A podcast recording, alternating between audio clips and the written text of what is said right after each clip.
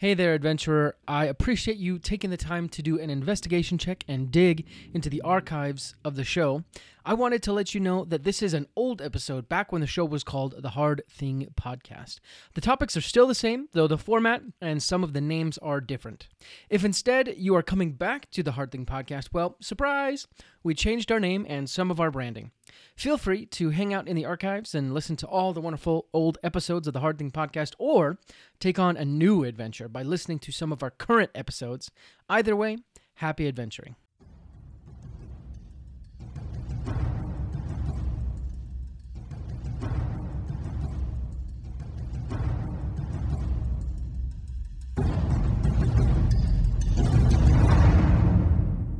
All right, welcome back to the Hard Thing Podcast. As always, I'm your host, Justin Lewis, and this is the show that helps you do the hard things that are plaguing you right now and that you want to do in order to have a better life. And today I have on my show guest Derrick Kinney, who does two things, obviously, among other things, but he helps you get more money and he helps you use that money for good. And I'll tell you a little bit more about Derrick later, but first let's dig in asking the question that I ask every single guest. Derrick, what's the hardest thing you've ever done? Well, Justin, great to be with you. It's always fun to be on your show. You know, I go back to when I was in junior high and high school, and I was teased a lot about my nose. I, my nose is much bigger than the national average, and people let me know about it. And it was hard as a student to kind of walk through that. And my mom gave me a book, and it was a book called Go For It by a woman named Judy Zerafa. And I wouldn't typically say a book changed my life, but in that case, it really changed the trajectory of the path I was going. And so I decided to run for student body president my senior year. And it was a bold move on my part because I was a nobody, but a nobody with the heart of a somebody. And I looked all around the school and I began to see athletes and, and country music people and band people and all the, the, the students, if you will. And they all had their pockets that they hung out in, but nobody came together. And this idea came to me of what if I got a picture taken with the leader of each of those organizations shaking my hand, endorsing me for my campaign for president? Well, fast forward, what happened was I actually won the election from among five other people that ran that day, but it wasn't me that won that day, Justin. It was all of us, all the people that were a nobody, but with the heart of a somebody coming together to suddenly have a voice. And it was that lesson that taught me that if I could get outside of my own self, here I was being teased and in some cases really bullied.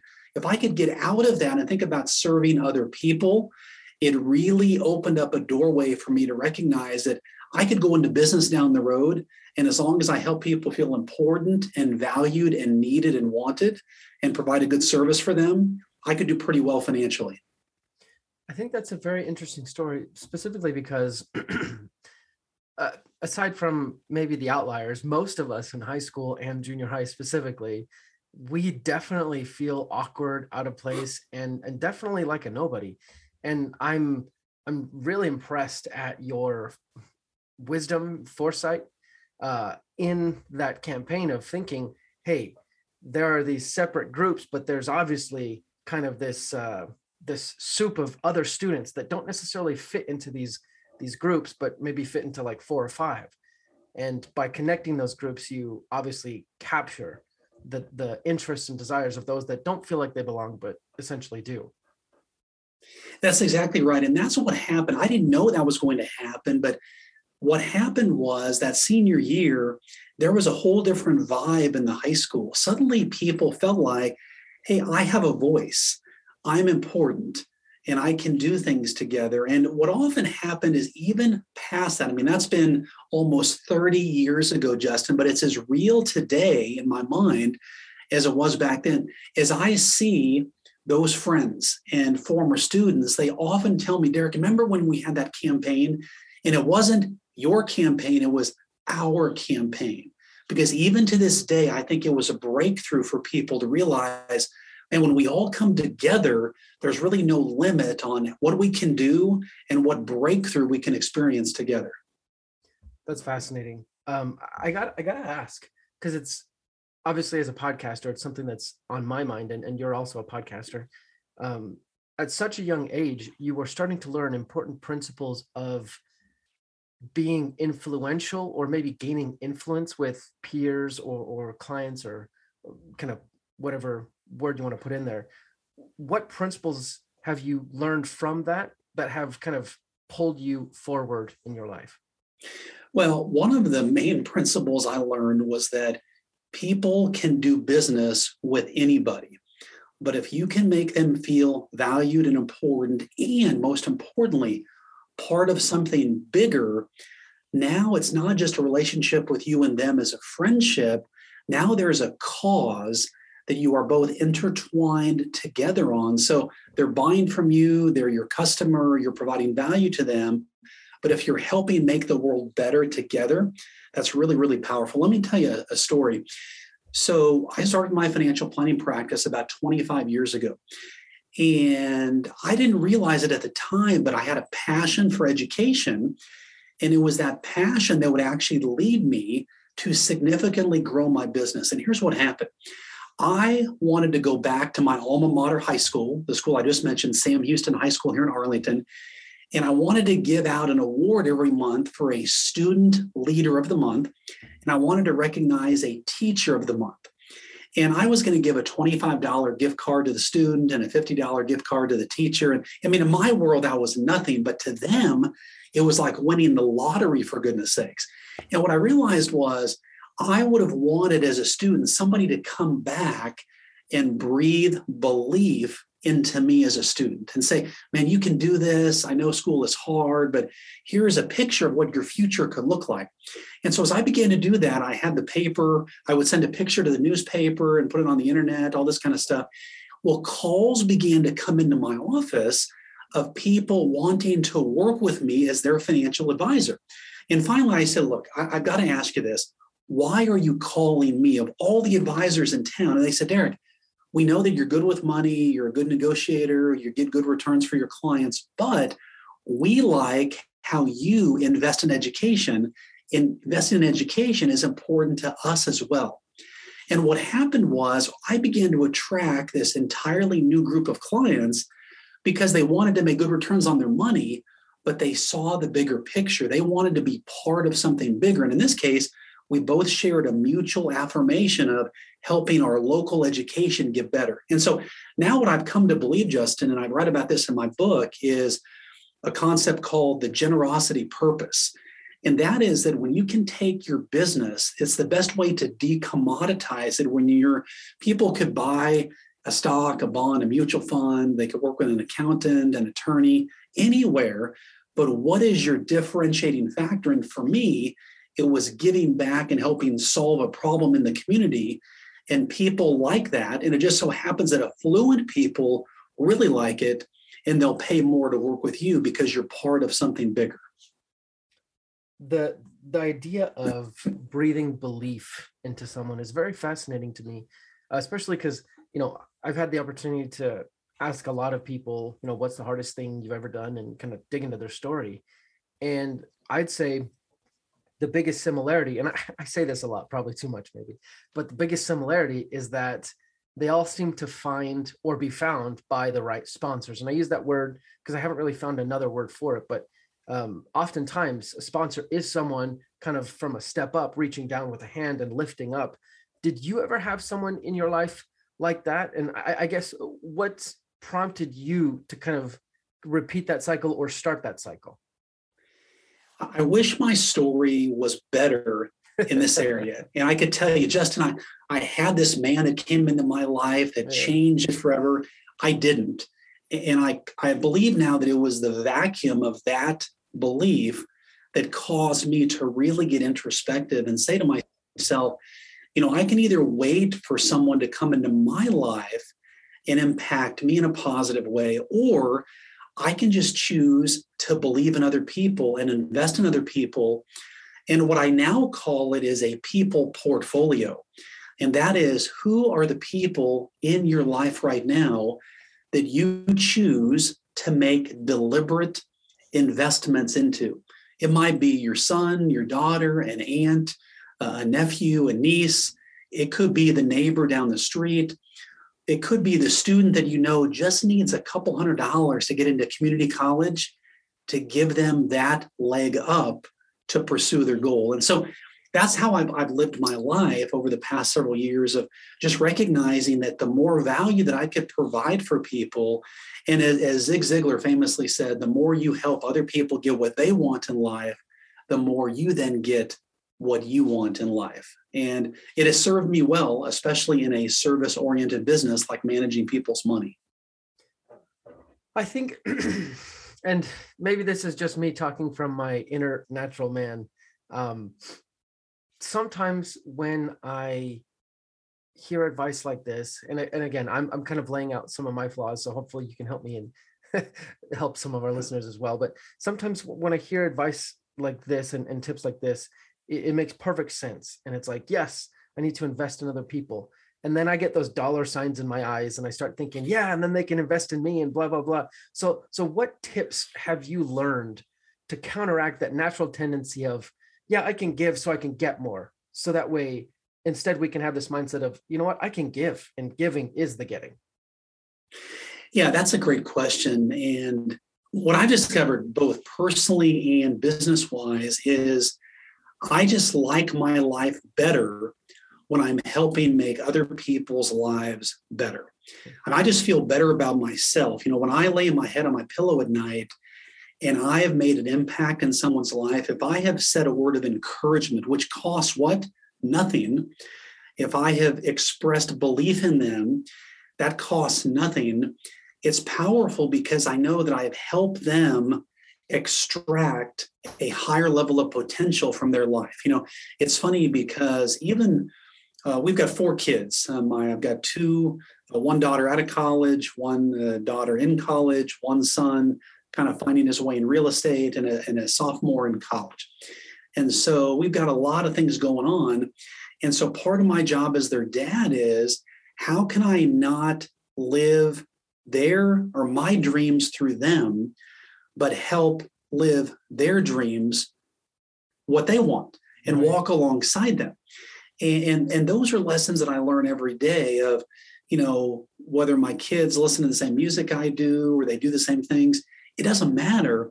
My job as their parent is to walk alongside them and just keep helping extract potential out of them. And you know even when the kids were younger we would do some anonymous giving. For example, we might hear at our church or at an organization, hey, so and so's mom or dad lost their job, or hey, they've come across hard times.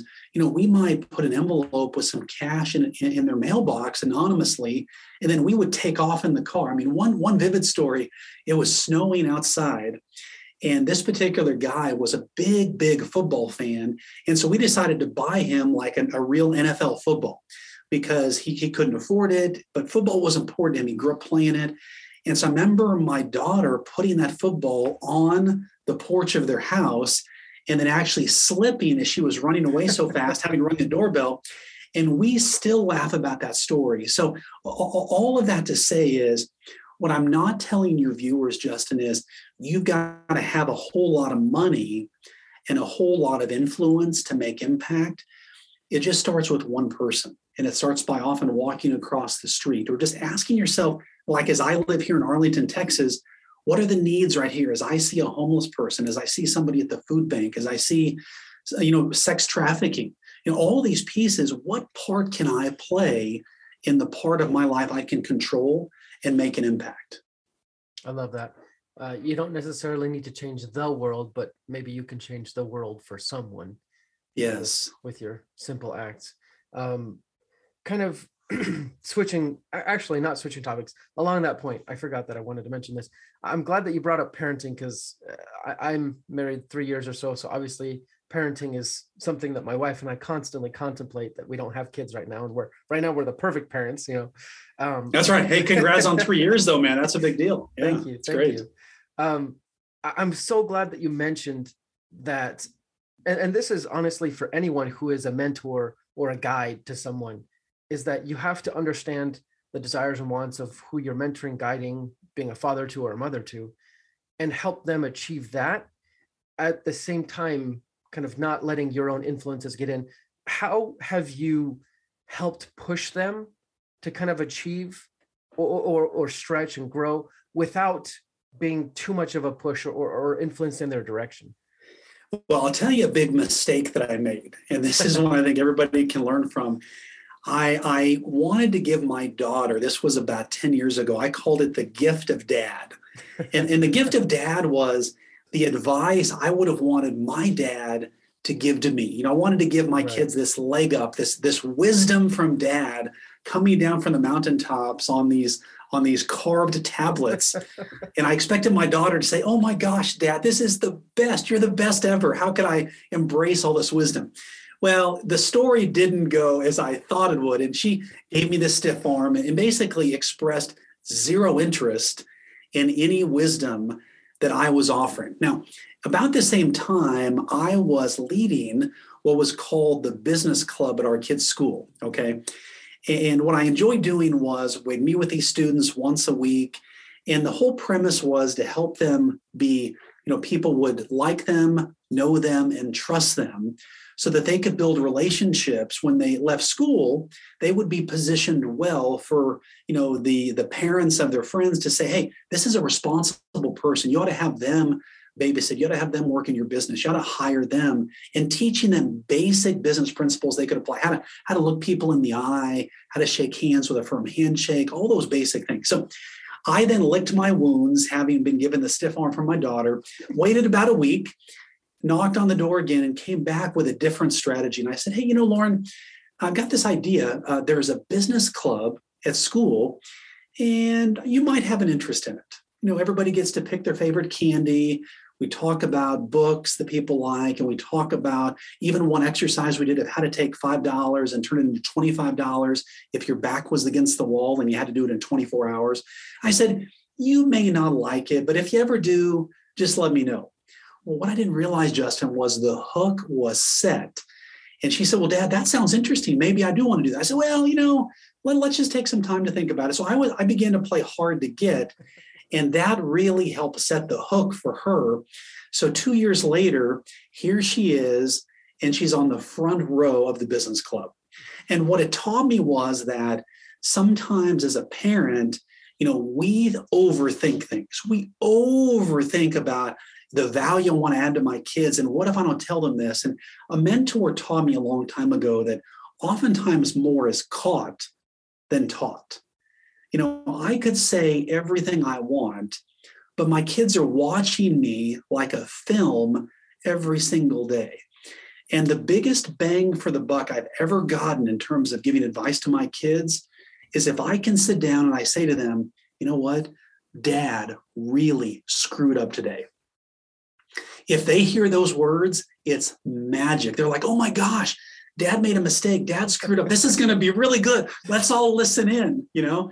But if I come to them with, hey, here's what you ought to do, nah, that kind of thing. So I, have just learned, you know, relationships are like that as well. That even if I decide, if I want to give advice, you know, you ever have that feeling where you know you should tell someone something, but you wonder how they're going to respond. Yeah. And so I've just learned to say to them, look, I've got an idea for you. If you like it, great. If not, just flush it. Don't even worry about it.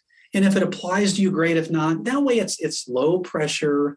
You know, I'm I'm not this wise sage giving people advice. It just if you have that gut feeling and you feel like, hey, here's an idea for you. Let me share this. If you want it, great. If not, no problem. Same with parenting. I love that. Um, honestly, I could talk about parenting for a long time, probably because I'm not one yet. But um, I think we should switch tactics a little bit uh, earlier you talked about how you with your financial practice you started finding new clients simply because you were investing in education and you were connecting yourself with them because you both championed the same cause essentially. Is that something that you'd recommend anyone to go out and kind of do as far as trying to build an audience or build influence yeah, and I would back it up a step. And what I would say, Justin, would be imagine you working at your job or owning a business. And as part of that business every day, because business is hard mm-hmm. and it's hard to work and you face all kinds of adversity, but part of every day you knew that you were making an impact in a cause that you cared deeply about. See, when you think about it like that, it, it reframes this whole discussion. You know, one of the things in my book I talk about, there's, there's a woman who I quote, her name is Bea Boccalandro. And she talks about a woman who she profiled in her book. Her name was Tina. And Tina recognized that the cleaning crew every night would go into the restroom and they would take out, and in most cases, you know, three fourths used rolls of toilet paper and just throw them away and replace them with new rolls of toilet paper. Well, Tina had this idea. She was in administration and she knew it costs and these kind of things. Well, there was a cause that she cared about, and it was the local homeless shelter in her town. And she talked to the cleaning crew and she said, Hey, any rolls of toilet paper that are half used or less, bring them to my desk. And so she began to accumulate this large stack of toilet paper. Well, what she did, and this is really cool, she went to the homeless shelter and said, Hey, I want to donate all this. Well, she donated enough toilet paper where they could have an ice cream social for free every single week. So, what she did is she took just a basic item in a job that she was salaried, probably didn't like every single day, but she found a way to improve people's lives based on what they were already doing. Okay, so that was an example how someone who's working for someone can actually make an impact. But one of the things I want to I want to pivot to, and that is right now, you know, one of the things that we hear a lot about is that this is likely going to be the year that more people get raises than ever before. Okay. The problem though is most people are going to sit back and wait for that cost of living raise 3%, 4%, and that's it. And what I would tell people is we want to just wrinkle that up like a, like a sheet of paper and throw that idea out because the new way to ask for a raise and to make more money is to add more value. You know, we know that money goes where value flows. And it's so important. And I'll tell you a quick story. There was a woman who worked for a startup company and she came to me very disillusioned. She said, Derrick, you know, a year and a half ago, I was excited to be here. I was motivated. I was really thrilled to be part of this exciting opportunity. But she'd gotten passed over for raises. People had gotten promoted above her. She was frustrated. I mean, with a capital F. And so she said, "What? Let's make a plan here." And so what I began to ask her is, "What are some ways that you could help the company make more money, save more money, or help grow the business?" And so we began to make out this list just on a piece of notebook paper. And then an idea came to her, and she said, You know, my boss is always complaining about not having enough time to service the clients that he services. And the idea came what if she got an advanced designation and that allowed her then to serve the lower level clients, which allowed more capacity for her boss to see more people. Okay, so now we have the makings of a plan. So we schedule it. She goes in and talk to her boss, and she says, Yeah, I've identified some ways that I can help you make more money, save more money, and grow the business. Well, immediately her boss had the attention that she wanted. You know, suddenly now here's a captive audience because most people bang on the door, demand a raise, and just simply say, Because my expenses have gone up, you need to pay me more money. And that's typically not the best way to get a raise. So she began to talk through some ways that she identified. And you know, she was in administration. So she talked about when I order supplies, I have found some ways to save you money. And here's my proposal. What about for every dollar I save you, you pay me 20 or 30 cents as a bonus, as an incentive to saving you money? Well, her boss was like, this is gold. So they, they went through these ideas she pitched him on hey if i get this advanced certification her boss get this justin her boss said i'm going to increase your salary by $5000 once you get that certification because that's how much that time is worth to me to be able to see more clients. Then she had this other idea. What if from a sales perspective you know you engaged the entire company and you said whoever sends a referral to the marketing and sales team to grow the business and bring in more customers, they get a bonus. And so she basically gave her boss three ways. Here's a way to save on supplies and expenses. Here's a way to get this designation, which will help free up her boss. And here's a way for the entire company to refer business to the sales department to grow the business. She came out of there making about $7,500 more than when she went in, all because she added value. And the bottom line is think about this all of your benefits, 401k, future bonuses, it's all based on your income. And so the more money that you can make by adding more value, you're going to be saving more for retirement. You're going to be making a bigger impact in your family life. And I think also what motivated her as well is she had a cause that she cared about. She really cared about this particular food pantry in her local area. And it drove her to say, you know what? If I don't ask for more money now, those people are not going to be taken care of. And so it was the, the trifecta. All those things converged and it really positioned her to be a real person of value. Wow. that story is just so amazing because one, it, it shows that in any situation, no matter what in life, you have to develop, and I, I don't have a, a, better word for it, but I mean, the entrepreneurial mindset of, I, I guess, you know, what's in it for them? How can we both win? This, this idea that if a rising tide lifts all boats, that's kind of the idea. Yes. Um, and how have you developed this same idea in yourself throughout the years? And I'm asking this specifically for those people who might not feel like, well, I don't think that way, or or I'm I'm just not that kind of person. How can we help them become that? Thanks, guys, for listening to today's episode. If you want to hear that last question that I asked Derrick, you'll have to come back on Wednesday to hear the rest of today's episode. Uh, a big shout out to Derrick and thank you for coming on the show. A little bit more about Derrick. Derrick believes money is not bad and good people, just like you, should have more of it to do more good in the world. He's the CEO of the Good Money Network, and his mission is to teach others how negative beliefs about money are holding them back and how to change their money mindset for the better. Helping make complex financial topics easy to understand, Derrick is a regular on local and national media where he has been interviewed on CNBC, Fox News, CNN, Fox Business, PBS, The Wall Street Journal, and Money Magazine, and was ranked by Forbes as Best in State Wealth Advisor in 2020. Uh, it was awesome having Derrick on the show. And again, come back on Wednesday to hear the rest of the episode. Um, make sure you stick around after the show to hear some special announcements from our sponsors. But keep doing hard things, and you will overcome average.